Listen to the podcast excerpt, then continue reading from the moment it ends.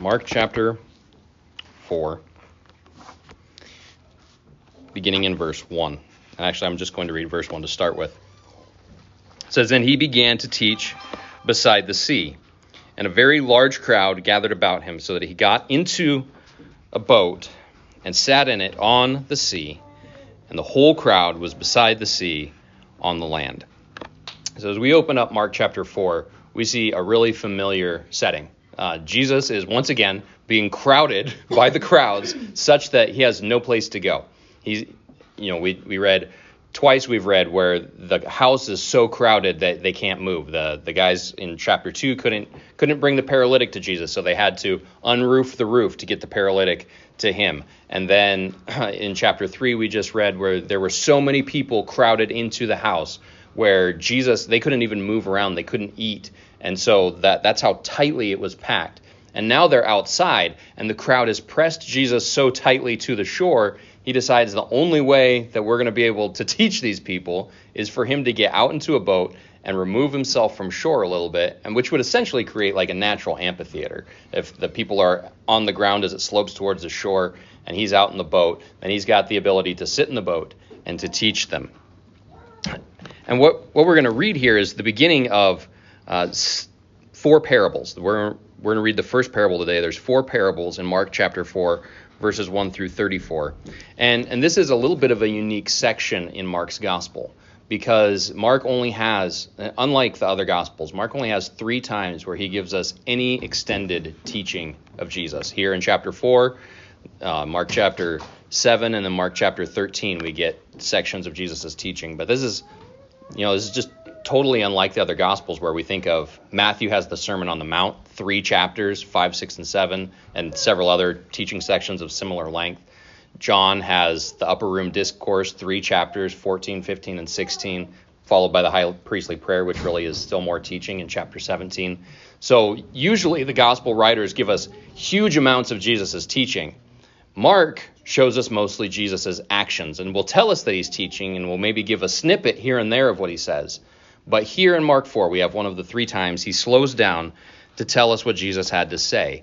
And which means, if it's so unusual for him to do this, he thinks it's really important for us to understand it. He thinks it's really important for us to hear what Jesus is going to say in these four parables. And this parable in particular, Jesus will say, is the key to understanding the other parables. If you can understand this parable, the other parables will come with it. Almost all of Jesus' parables have to do with the kingdom of God, either how to get into the kingdom, the nature of the kingdom, or how to live as a citizen of the kingdom. And, and this, this parable is going to, to help us understand all of those things. So, what does Jesus say in this parable? Verse 2.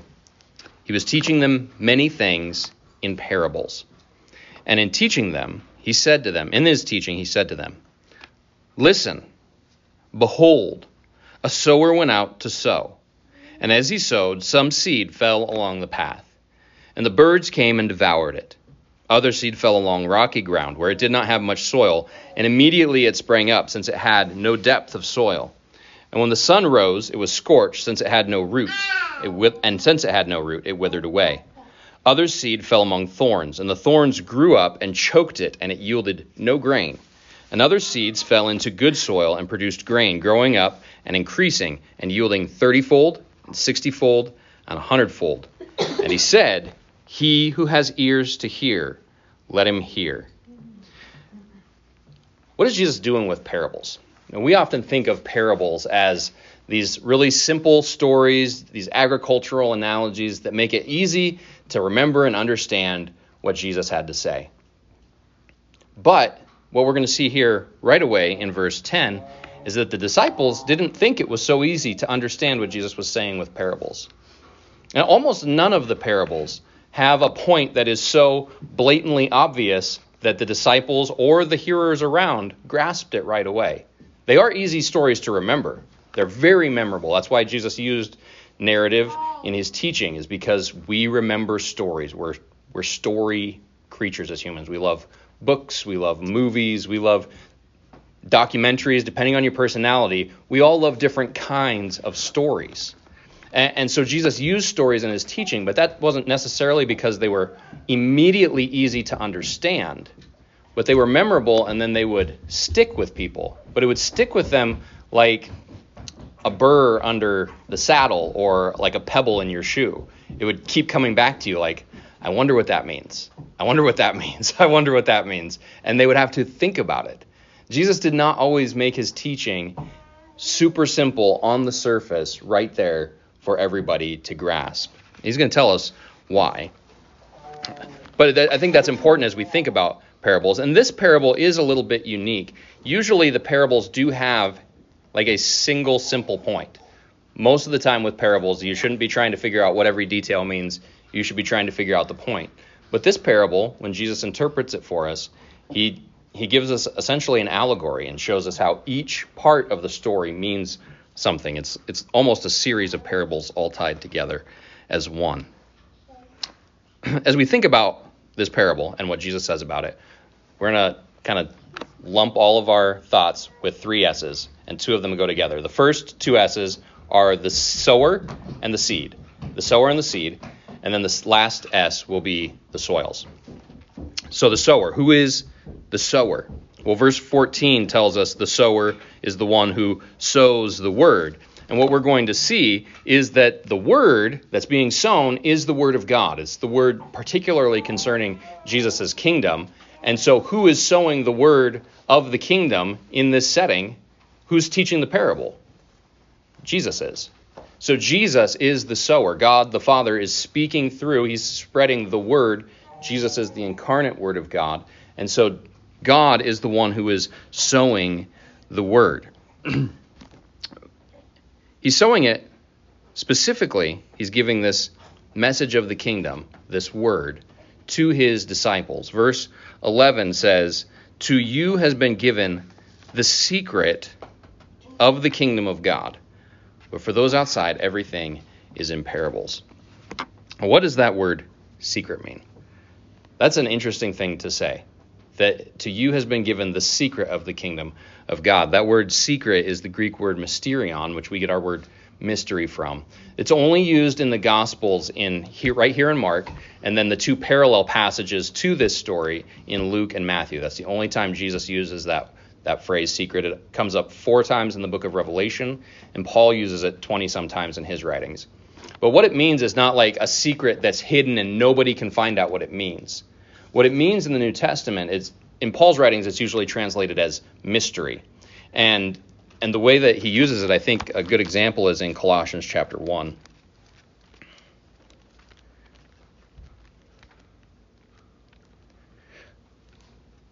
Colossians chapter 1, uh, we'll begin in verse, that's a really long sentence. So we'll start reading in verse 25, of which I became he's, he's talking about the church, of which I became a minister to the stewardship from God that was given to me for you to make the word of God fully known, the mystery hidden for ages and generations, but now revealed to his saints. To them, God chose to make known how great among the Gentiles are the riches of the glory of this mystery, which is Christ in you, the hope of glory. Well, in this case, Paul's not talking about a mystery that's something they don't know. The mystery is something that was hidden and now has been revealed. So, so the Old Testament prophets had prophesied about the incoming of the Gentiles into the family of God. The Old Testament prophets had prophesied about the Messiah who was to come. But these things weren't fully understood. They were still a mystery in the Old Testament in the sense that nobody could see how they were fulfilled. But in the New Testament, with the coming of Christ, his salvation, the, the person of who he was as the Savior, and then his work in salvation, and part of that being the bringing of the Gentiles into the church, that mystery was revealed in Christ. And so, in the New Testament, when we read about a secret or a mystery, it's not something that nobody can understand.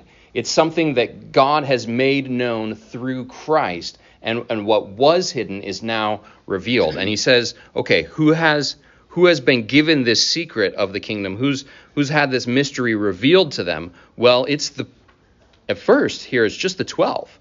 He, he's speaking to the 12, and they asked him about the parables. He says, To you has been given the secret of the kingdom of God. But for those outside, everything is in parables. Which, which means that part of the function of the parables is to keep that mystery hidden from those who don't want to receive it. Now, when Paul talks about that mystery in Colossians 1,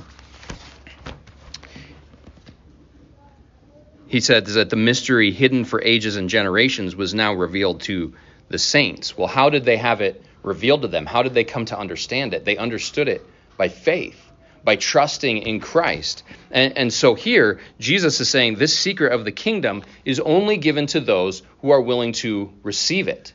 Those who are outside, those who are not part of his immediate followers at this point, get it in parables so that, verse 12, they may indeed see but not perceive. They may indeed hear but not understand, lest they should turn and be forgiven. And that's a quotation from the book of Isaiah. Isaiah chapter 6.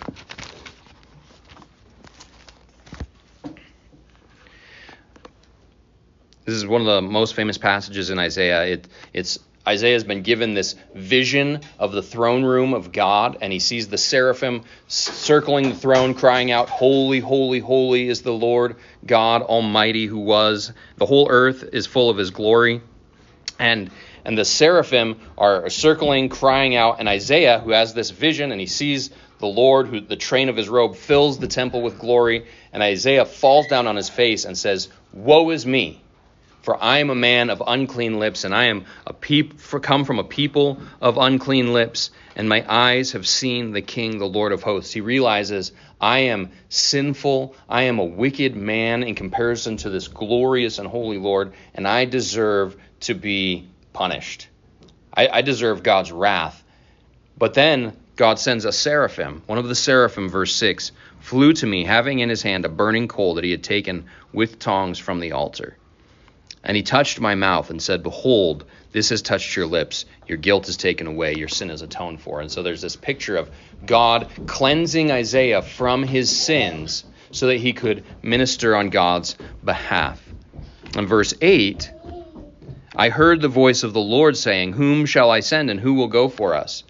And I said, Here I am, send me. If you've ever been to like a missions conference or something, somebody probably preach this text and is like, here, we need to be willing, like Isaiah, to go out and do what God wants us to do. There's a mission that needs taken care of, and we need to be willing, like Isaiah was, to say, Here I am, send me. But nobody in the world wants Isaiah's ministry. Verse 9, and he said, Go and say to this people, Keep on hearing, but do not understand. Keep on seeing, but do not perceive. Make the heart of this people dull, and their ears heavy and, their bl- and blind their eyes, lest they see with their eyes, and hear with their ears, and understand with their hearts, and turn and be healed. Then I said, How long, O Lord? I mean, you, you say, God, I'll go for you, I'll be your messenger. And and the next the next thing God says is, here's the message. You go and you talk to them, and they're not going to listen to you. You make them dull of hearing, blind, hard hearted, that that that word make this people dull it literally means to make their hearts fat. Like so fat that the the sword of the word won't even penetrate and get to their heart. They're just going to be dull. They they can't hear it. And isaiah's like man this is not what i was signing up for. How long does this have to go on god? And he says until cities lie waste without inhabitant and houses without people and the land is a desolate waste and the Lord removes people far away, and the forsaken places are many in the midst of the land. And though a tenth remain in it, it will be burned again like a terebinth or an oak whose stump remains when it is felled. The holy seed is in its stump.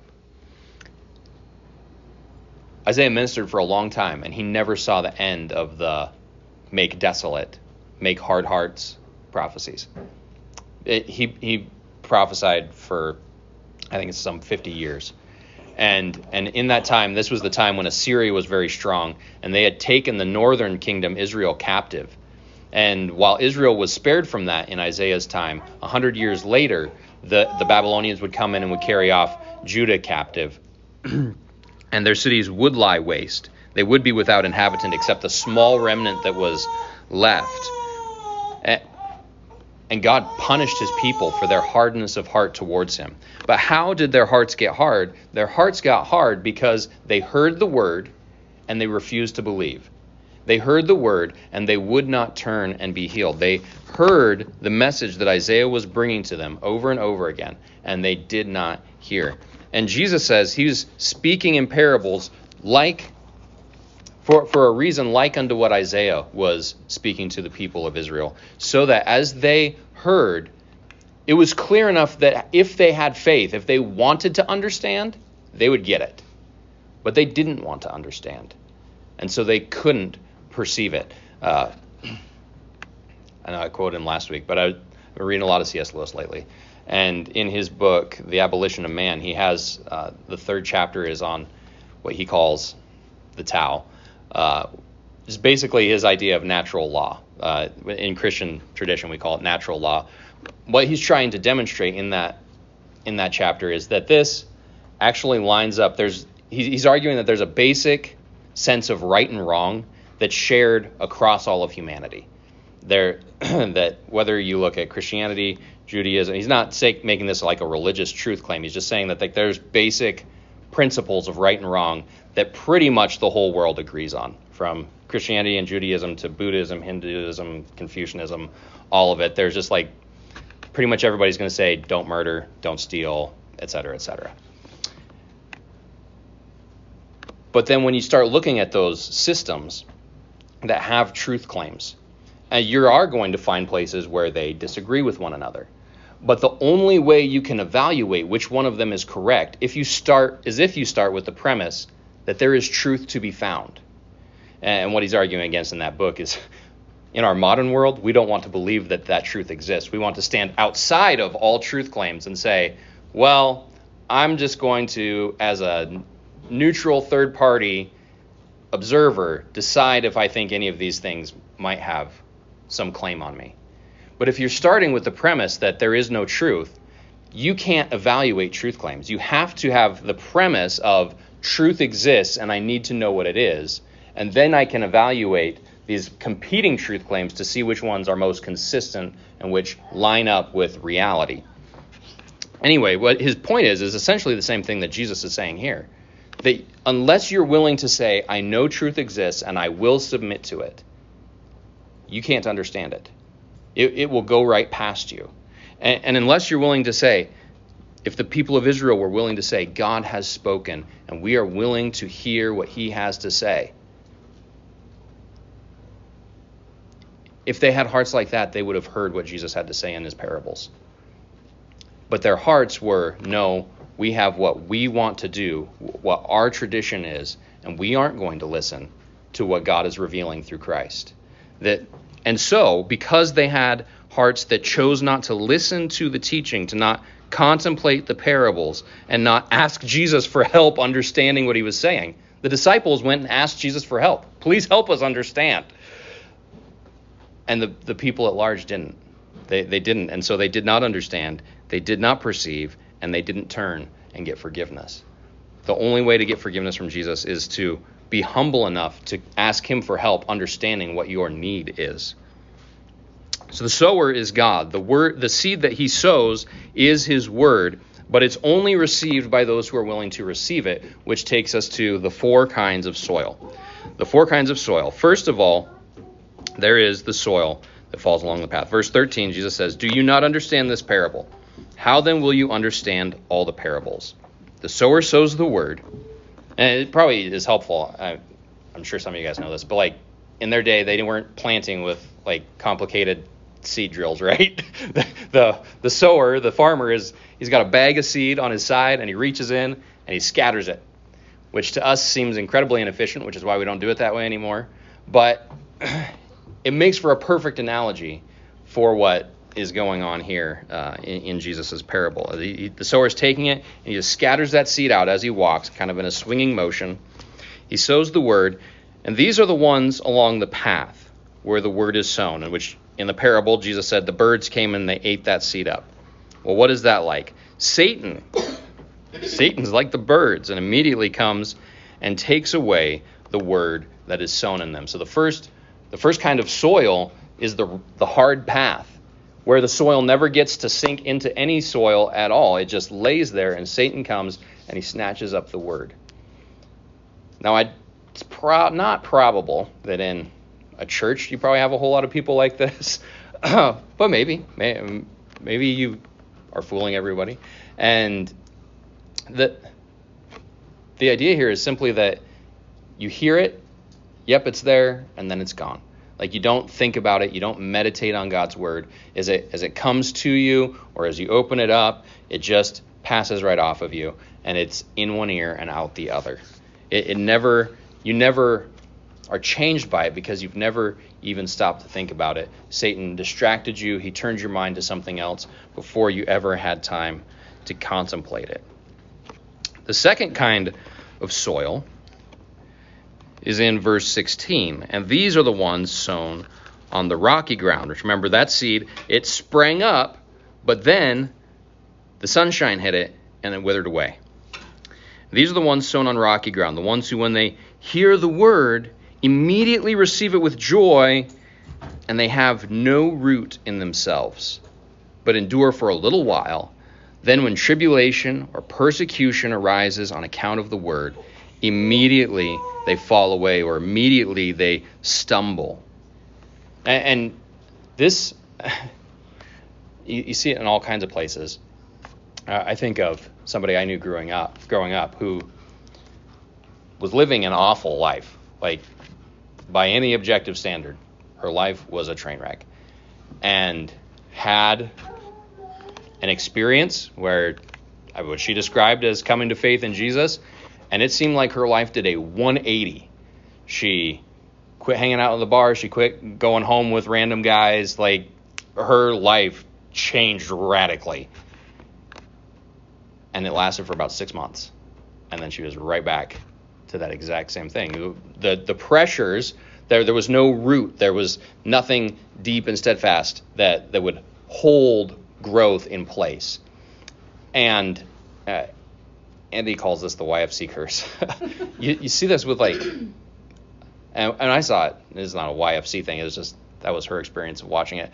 I, I watched it a lot in the youth groups I was around growing up, where you'd see a, like a high school kid get saved, at least supposedly get saved. Um, they would trust, pray a prayer, trust in Christ, and and you would see a big change in their life for a few months.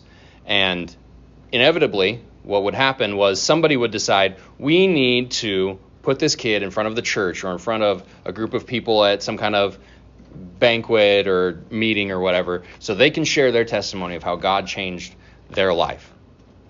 And right after that would happen, you would have something happen in their life where there was more peer pressure or friends say, hey, if you're going to be like that, I'm not going to be around you and and it, almost immediately after there was any kind of public profession of faith, they would feel pressure and they would go back to their former way of life. It was like usually never to see any positive fruit again. And that seems to be what Jesus is talking about here is there is like at first this immediate reception with joy and then nothing after that. Uh, one of my favorite books is R.C. Sproul's The Holiness of God, and I think it's in there where he talks about his conversion experience in college. And it, the same night that he got saved, he had a friend who had the same experience. They both trusted Christ at the same time. They both they sat down, they wrote long letters to their families, their girlfriends. And that was a total pivot point in Sproul's life where he turned towards Christ. And the other guy, the next morning, was like, no, I, he just repudiated all of it, like, oh, that was just an emotional experience. It, it's very possible to have somebody who, if the first time they hear it, or maybe it's not even the first time they hear it, but to have an experience with God and or an experience of emotions that they associate with God and and have it not last. I think this is why it's really important for us to weigh and understand the Bible's understanding of what it means to be a Christian as, as something that perseveres, something that lasts. The a lot of churches will will talk about conversion just being just being that prayer you pray one time or just that emotional experience that you have at some point or other. But the thing about emotional experiences is that they don't last, right? They, they can come and they can go. They're, in the Bible, faith is not, not just like a warm, fuzzy feeling inside. It's a conscious trust in Jesus Christ to be the one who is sufficient to pay for my sins, whether I feel whether I feel that in the moment or not. I know it's true. And that knowing will lead to an acting that walks towards him, not perfectly, but faithfully. The, sec- the third, third soil that we see after those who have no root and then persecution arises and they fall away or there's any kind of tribulation, they say, Nope, not worth it. I'm going back to my old way of life. Others are those who are sown among the thorns.